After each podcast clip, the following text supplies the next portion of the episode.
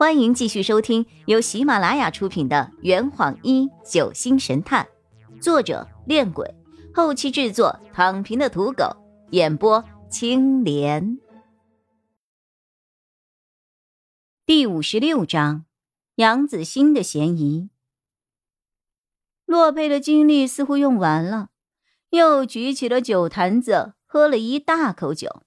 他对张璇说着：“张璇小姐。”能否给大家看一下你制作的时间线？张璇似乎听洛佩的推理入了神。当他在喊自己名字的时候，他先是一愣，然后连忙从自己的挎包里拿出了笔记本。他将时间线展示在了大家的面前。两点三十分，杨子成、林兰密谋杀人。两点四十五分。杨子成、庞博离开客栈。四点三十分，杨子成、林雨生说话。四点四十分，我杨子欣、杨子静离开客栈。四点五十五分，林兰和林雨生说话。五点左右，杨子成、庞博回到客栈。五点十分，韩辉和林雨生说话。五点十五分，我。杨子欣、杨子静回到客栈。五点二十分，林雨涵和林雨生发生争执。五点三十分到六点，宋雨宁见过林雨生。六点，丁思琴和林雨生说话。六点十分，杨子成和林雨生说话。六点半，杨子欣和林雨生说话。六点四十分，晚餐。七点。洛佩发现尸体。洛佩满意的点了点头。张璇小姐心思细腻，将案发当天的时间线整理的非常详细，掐头去尾。从这张时间表上，我们不难看出，在四点三十分到六点三十分之间去找过林雨生的人，按顺序分别是杨子静。林兰、韩辉、林雨涵、宋雨宁、丁思琴、杨子成、杨子欣。如果说这些人当中有人在撒谎，其实他在那天并没有见到活着的林雨生，而是出于某种原因不得不掩饰自己见过死者的事实。那么，这个人最有可能是谁呢？大伙的目光渐渐地落在了子欣身上。此刻的他已经是面如土色，紧张地坐在了沙发上，交错了双手，已经开始泛红。这与我平时认识的杨子欣大相径庭。洛佩只要停下话，就埋头喝酒。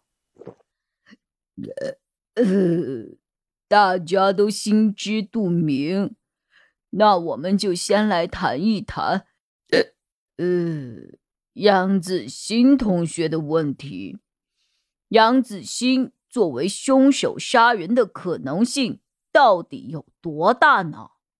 子欣的父母常年致力于做好客栈的生意，对孩子的教育也就停留在了经济基础决定生活水平的格局上，耳濡目染下，子欣渐渐就养成了。雷同的思想，对金钱的追求，无法满足的虚荣心，病态的攀比心理等一系列的负面情绪，慢慢的在这个女孩的心里滋生着。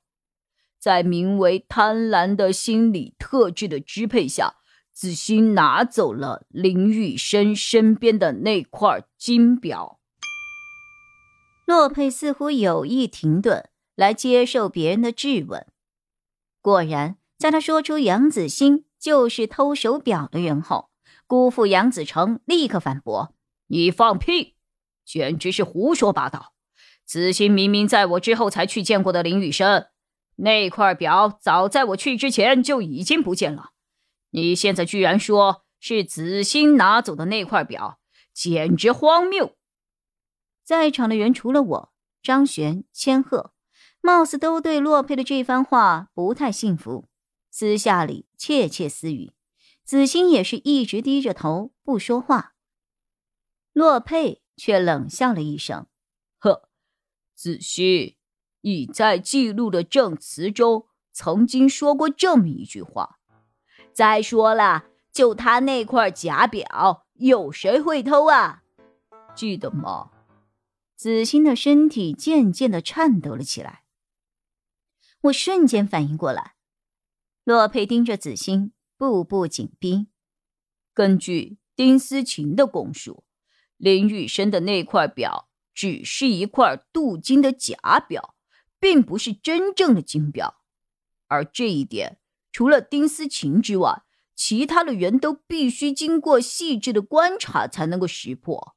还是说你独具慧眼，对真的金表司空见惯，早就练就了一双能够一眼辨真伪的火眼金睛呢？先不要急着否认，不然待会儿的脸会被打得更痛。先听我说完，手表的事儿我们先放一边，寻其根本，继续来分析杨子欣同学的杀人嫌疑。子欣作为杨家最小的女儿，从小到大受尽了家庭的关心和呵护。父母的疼爱，兄长的保护，富足的生活和超前的享受，让这个女孩的思想长时间处于一种自然放松的状态。久而久之，这个女孩渐渐的忘却了焦虑和恐惧的感觉。可就在这个时候，林玉生出现了，他让这个女孩产生了一种前所未有的危机感。特别遗嘱的公开，继承人的出现，这个处于叛逆期的女孩突然意识到，自己的公主生活可能马上就要结束了。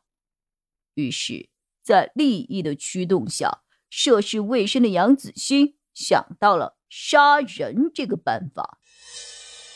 只要林雨生一死，再让警方将矛头指向林雨涵。自己就能够坐收渔翁之利了。这坛已经喝完了，呵，你猜出凶手是谁了吗？啊，老板，拿酒来。呃呃，更多精彩，请关注青莲嘚不嘚。